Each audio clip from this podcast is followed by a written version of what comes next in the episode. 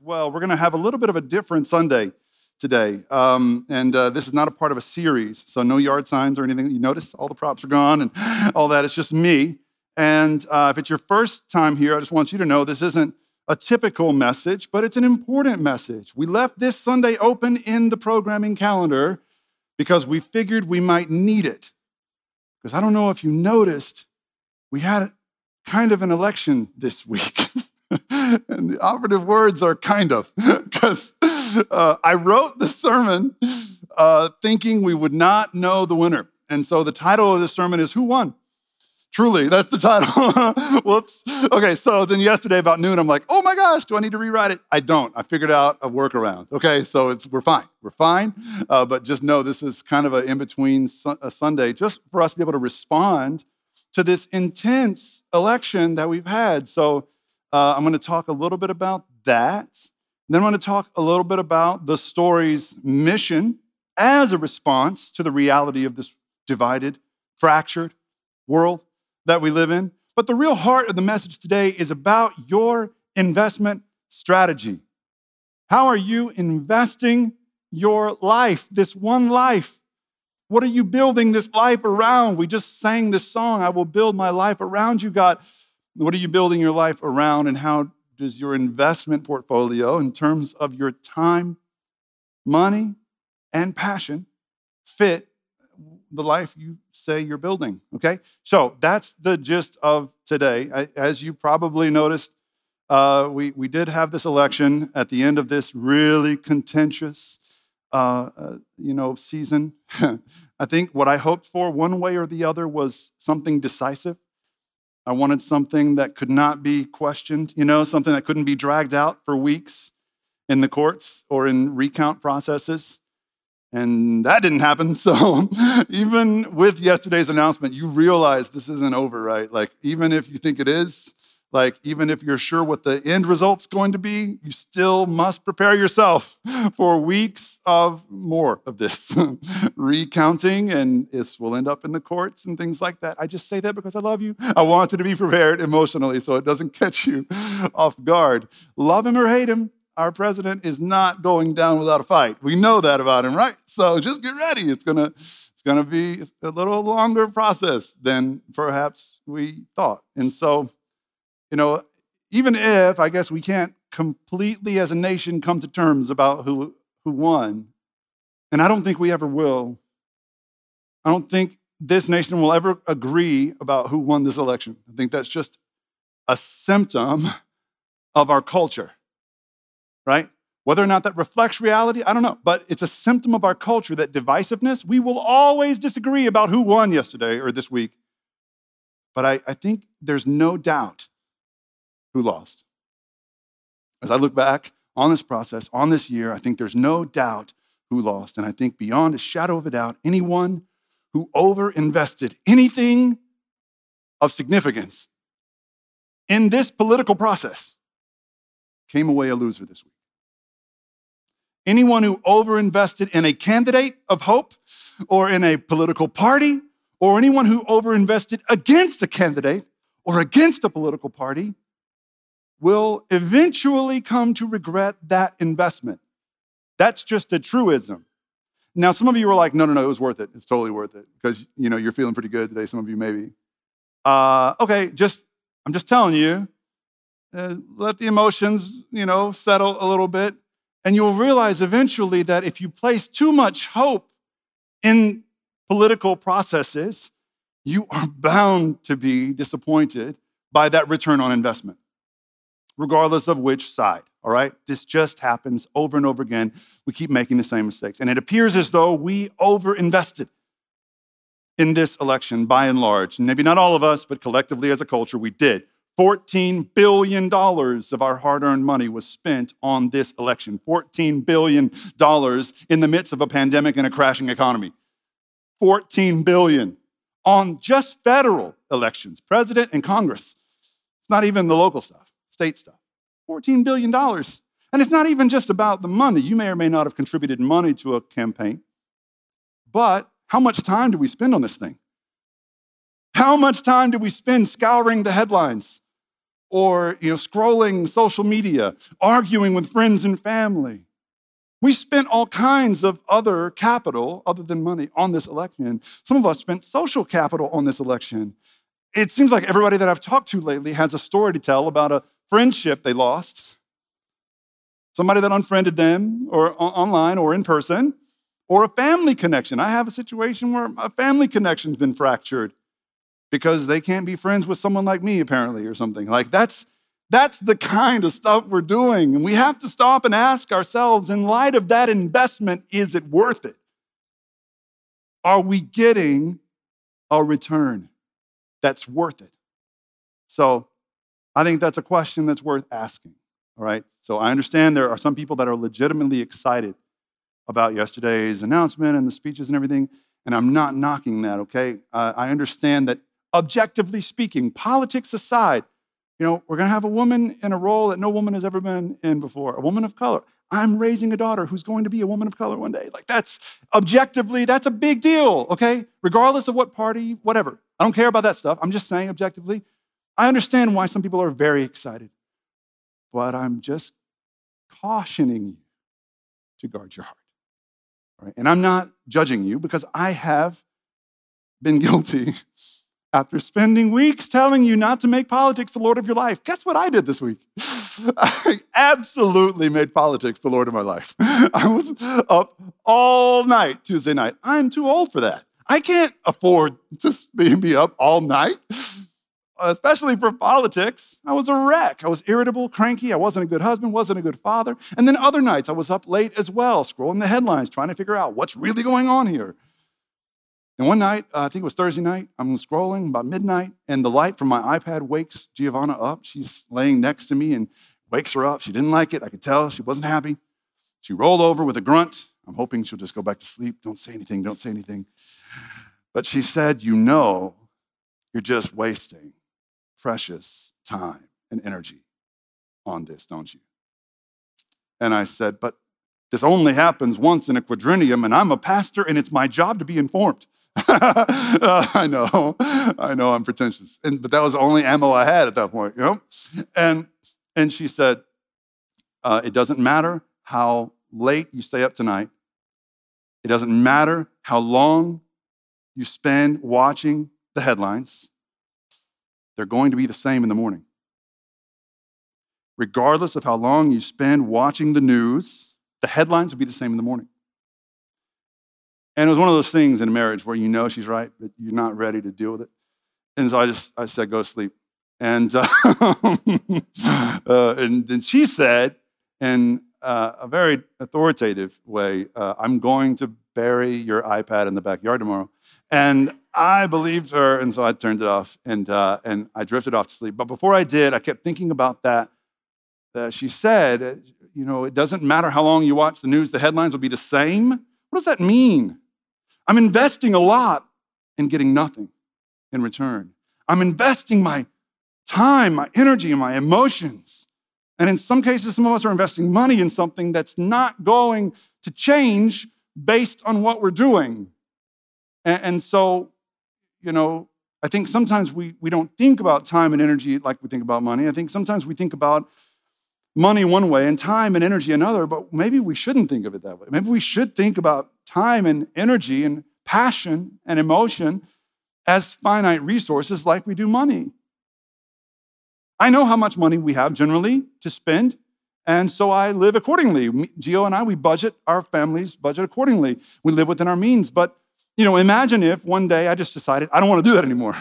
imagine if, as your pastor, I just decided I'm going to start throwing money out the window. I'm going to live frivolously. It's going to be treat yourself every day for Pastor Eric. I, uh, you know, at the expense of my kids, at the expense, you know, I'm not going to feed my children. I'm not going to pay my mortgage. I'm not going to offer my tithe or my offering to church. Like, would you go to that church if the pastor drove a Lamborghini but his kids were starving? No, of course you wouldn't. So why is it okay to spend time frivolously? Why is it okay to spend another finite, precious resource like time frivolously? My confession to you is that it's not okay. Our time and our energy, our passion is all as precious as our money, and we should be careful about how we are investing. And so, if you are someone who is excited about the results or the apparent results of this election, I just I want to caution you because I love you and I don't want to see you heartbroken. I want to I want you to be careful with your investment in that. And if you're someone who's upset and you're ticked off, maybe you're ticked off at me for just saying, you know, there are results, or like maybe you're mad at me. Like I'm just telling you, don't let that train leave the station either. Be careful with that investment because that will eat you alive as well. And we have to, we have to really wonder what we're doing here, investing our lives in something that's really just tearing us apart. All right, so uh, I think we have to be very careful about how we, how we invest these finite resources God gives us. I'll, I'll say all of that couched in the fact that we are not alone in this, that this is not a new problem. People have been misdiagnosing their problems for as long as people have been around. I just want you to realize that when and if or whatever the whoever's in the White House changes, your problems won't go away. I hope you know that. Like Trump is not your problem. Even if you hate him. If he vacates the White House, the only thing that changes is you're going to have to work a little harder to find a new villain to blame for your angst. Because it'll still be there. Because our problems don't live in Washington. Our problems are much closer to home. Our problems are always connected to these bad investments that we're making that we are refusing to cut our losses with. And I think that's exactly what God is calling us to do. It's to cut our losses and reassess our investment strategy. To cut our losses and reassess. But it's hard. I confess to you it's hard. We don't like admitting that we've failed. It feels like an insult when we're so deeply invested in something and somebody comes along and says that it's a waste but I think that's exactly what God's calling us to see, those of us, especially those of us who've been overinvested in politics. Go back to Genesis 1 with me. God made the first two people. And if you remember the first command God gave to people, it wasn't something super religious or high and mighty. God simply said in Genesis 1:27 to Adam and Eve, multiply and fill the earth. And y'all know exactly how people multiply, right? Pretty sweet command God gave. That's the first thing he actually told people to do multiply and do that thing everybody loves to do that I made so much fun for you. You're welcome. And do that until the whole earth is full of people. Don't stop until the earth is full of people. Be like rabbits, multiply, multiply. It only took people 10 chapters to devise a new plan, even though the first one was pretty awesome. By Genesis 11, the people have decided they don't want to multiply and fill the earth. That's scary. The earth is a big bad place. It's scary to go out there and think about filling all those ecosystems and, and, and you know, having to adapt. We'd like to have one city instead, around one tower where we speak one language and we have one race and we create one culture. Instead of all that diversity God wants, we want to be the same. There's security and safety and sameness. And so they invested in a tower. And I don't know if you've read Genesis 11, but it didn't turn out well for them. It was the Tower of Babel was not a good investment strategy. Okay, so God let them kind of have their way for a while, as God does, but it didn't turn out well in the end. The people knew what God wanted, but what they wanted felt better than what God wanted.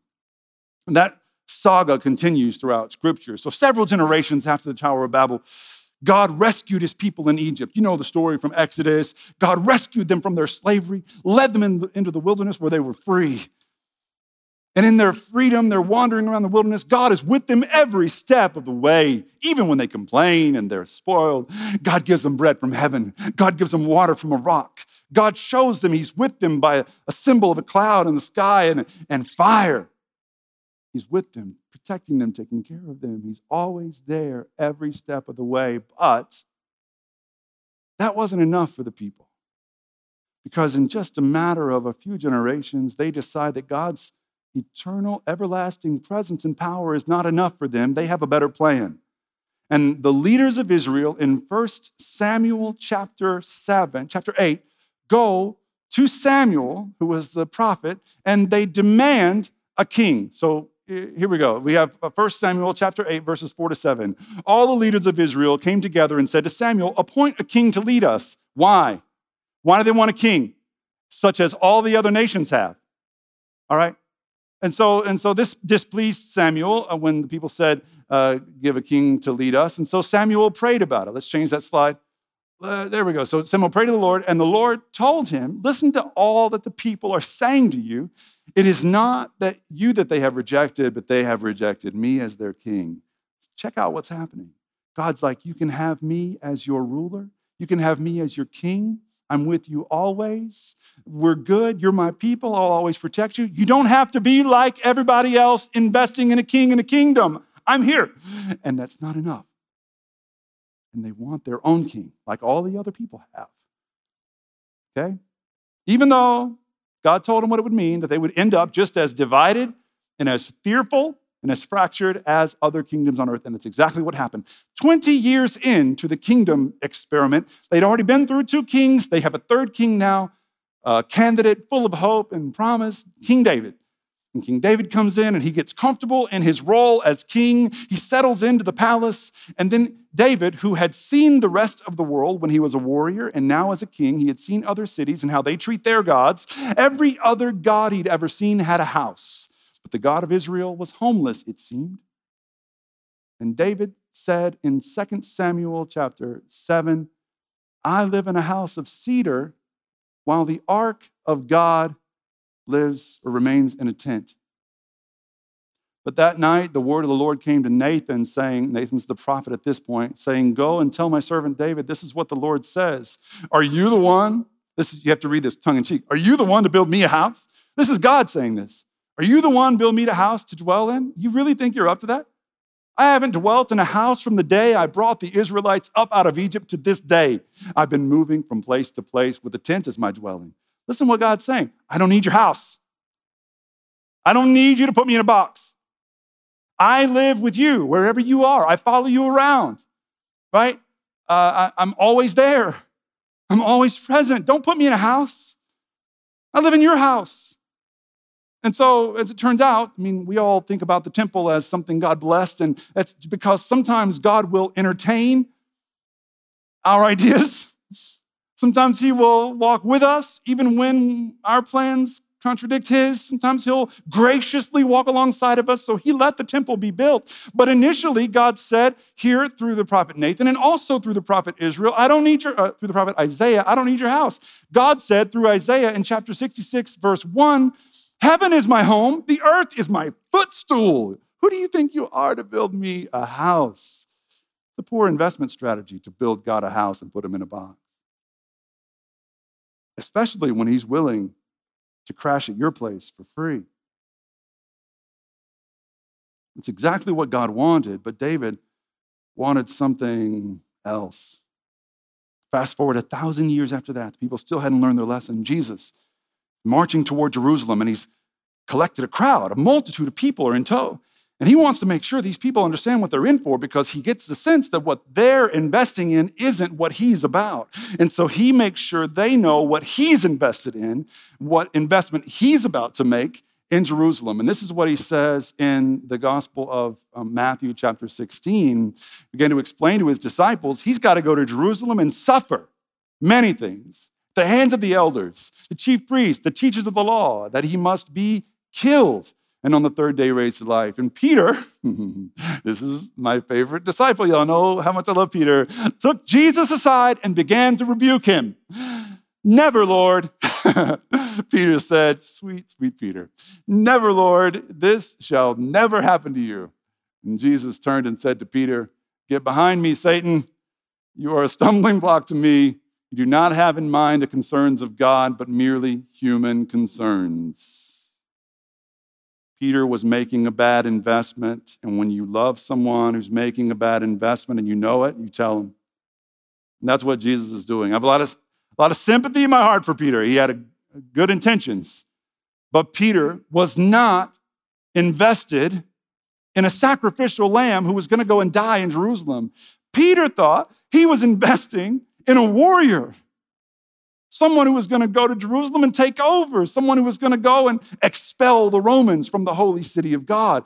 Peter had in mind a whole different scenario. Peter was already imagining himself playing Kamala to Jesus' Joe Biden. He was going to be the VP in Jerusalem.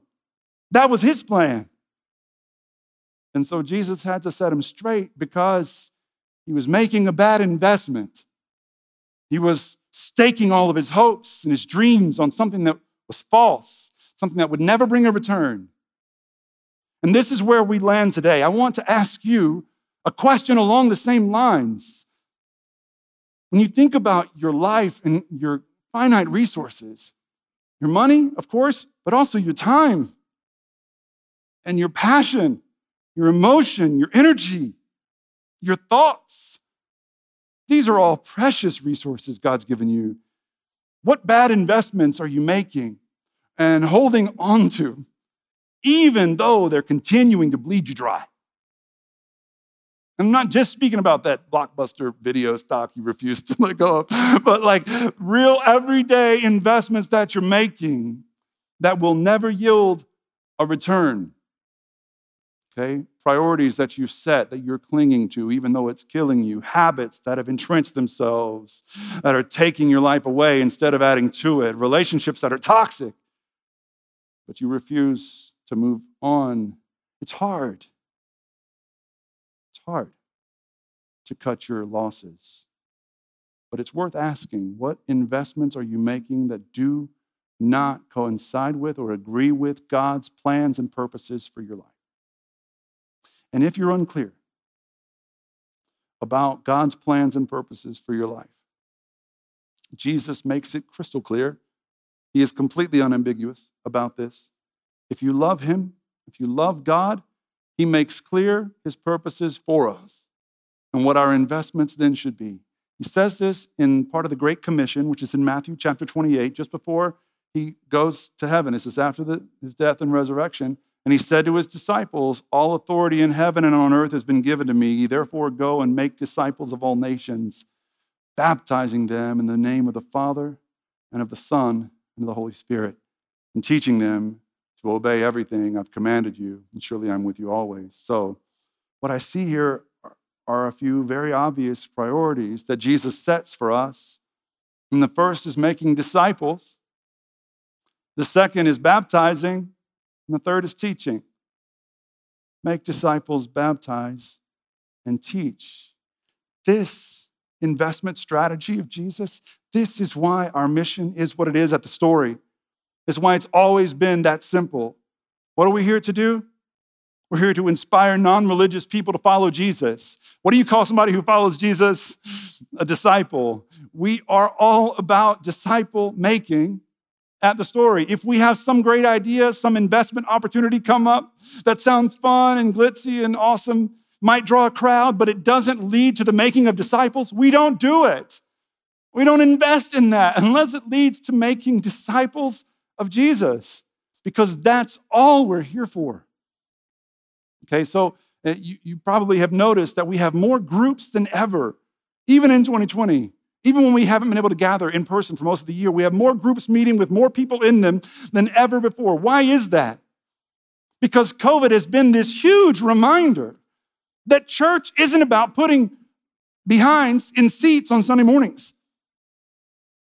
Church goes on even when that doesn't. Because it was never about creating a spectacle for people to come and watch. We don't want consumers, we don't want viewers, we want disciples. And so if you're coming on Sundays, that's awesome. Just know it's the beginning and not the end point. That we want to catapult you into one of these groups where you can grow deeper. That's what we do here, starting on Sundays, but throughout the week with dozens of groups from the marriage class to small groups to Bible studies. You may have noticed that we baptize at the story. Not as much during COVID, unfortunately. We did a few masked baptisms, and that was fun. But since the story began five and a half years ago, we baptized over 340 people. We've, we've these hands and Giovanna's hands have plunged 340 people under the water. It's hard to even fathom that kind of a number. But that's what we're about because baptism is such an important symbol of God's grace pouring over someone and, and making them new. And of course, you probably have noticed that in the last seven or eight months, we have basically created this turnstile of nonstop teaching of the gospel from our Sunday sermons to our foundations class on Sunday nights to our children's ministries to our story at home podcast three times a week to our Bible studies on Wednesday night. The gospel is always being taught here. Why? Because that's how you make disciples who then make more disciples. That's everything. Now, I know that may not sound like everything Jesus talked about or told us to do, right? Because he also talked about feeding the hungry, talked about taking care of the poor, looking out for the lost and lonely, right? Shouldn't we be doing that too? Shouldn't that make our list of priorities? Yes, of course. But this is how that works. I mean, cutting a check to a soup kitchen is great, and I highly recommend it. If, if God leads you to do that, that's awesome. Just know that giving in a one time kind of a, a way makes a dent for sure, it makes a difference. But investing in the making of a disciple is to invest in a person who will spend the rest of his or her life writing those kinds of checks and making those kinds of investments and making that kind of a difference for decades to come. And if that disciple you're making outlives you, then your legacy lives beyond your life on this earth. Because those disciples, this generation of disciples that we're raising up, they're the ones that create change, real, lasting change in ways that my single check to an organization here or there just can't do. All that stuff is good. Don't hear me wrong. I'm just, what I'm saying is disciple making must be priority number one. I stood in this room where y'all are sitting right now with, on Sunday night for foundations, uh, for our, our, student ministries foundations group.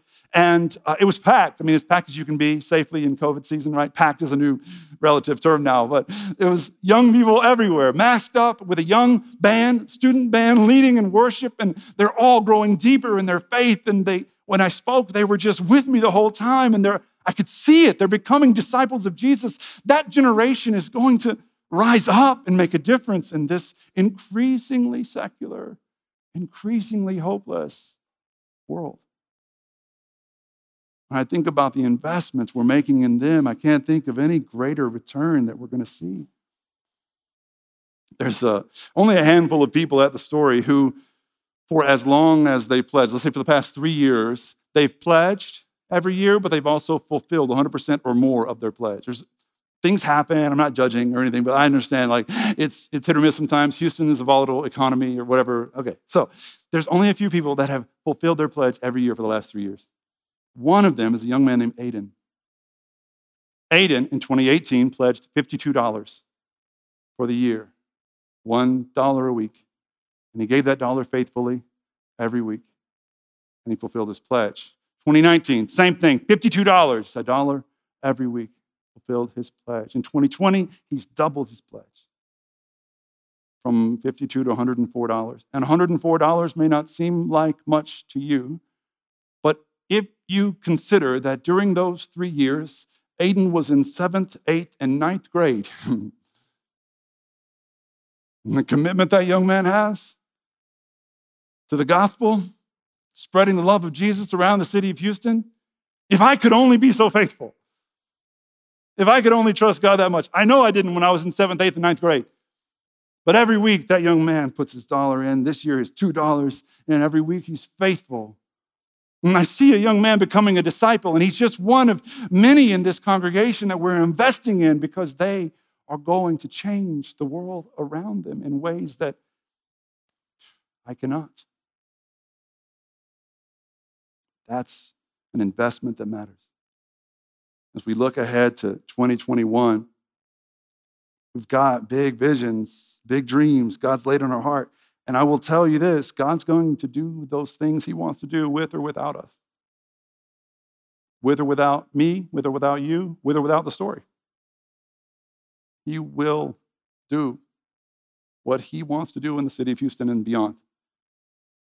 And so the invitation to give to His kingdom, to invest in disciple making, isn't a beg. It's not, please help us do this.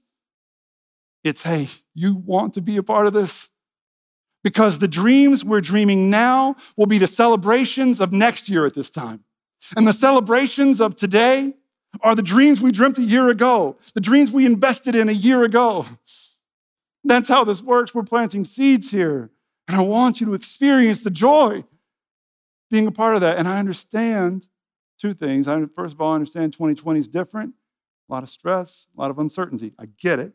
I also understand that I promised you, play your part, 2021 was going to end in October.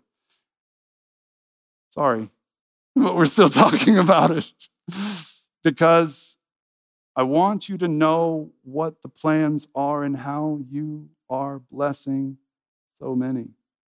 In 2021, 35 to 40 cents of every dollar we give to the story will bless Pastor Kale and the new ministry about to launch at the Timber Grove campus. About uh, 20 to 25 cents of every dollar given to the story makes worship happen, where people invite their friends to join them online or in person to come and meet Jesus. About 10 to 15 cents of every dollar given to the story makes our media ministries possible. The videos that people share, the podcast, the Maybe God podcast reaches 4,000 people, unique downloads every episode. And most of these are people who aren't ready to go to Sunday church yet, but they're asking questions. They're disciples in waiting. And that's an investment that's worth making. Listen, I believe God is trying to give us the whole world to make disciples in. I pray that we never settle for a single tower. I believe that God is willing to be our king and our ruler, and I pray that we never settle for presidential politics.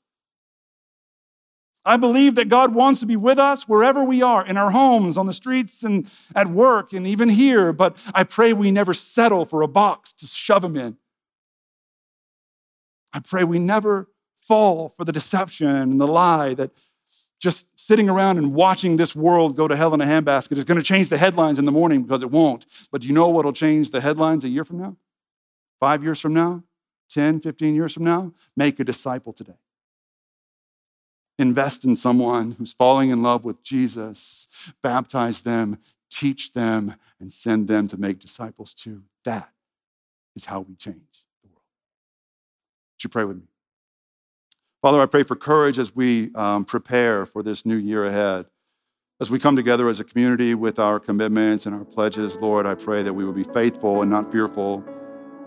As we have seen you come through time and time again, many of us are sitting here today because of the faithfulness of others in the past and because we fearlessly gave and you came through, Lord. And so help us to see how you're giving us an opportunity now to make your story known to so many others, to change the world, not through the channels of this, of this world, through the channels of the gospel, not through petty politics, but through pure love. Love shown to us with God Himself, pouring out His blood on the cross, canceling every sin, forgiving every debt, setting every slave free. Lord. We celebrate that and we invest in that more than anything else and above all else. We pray in Jesus' name. Amen.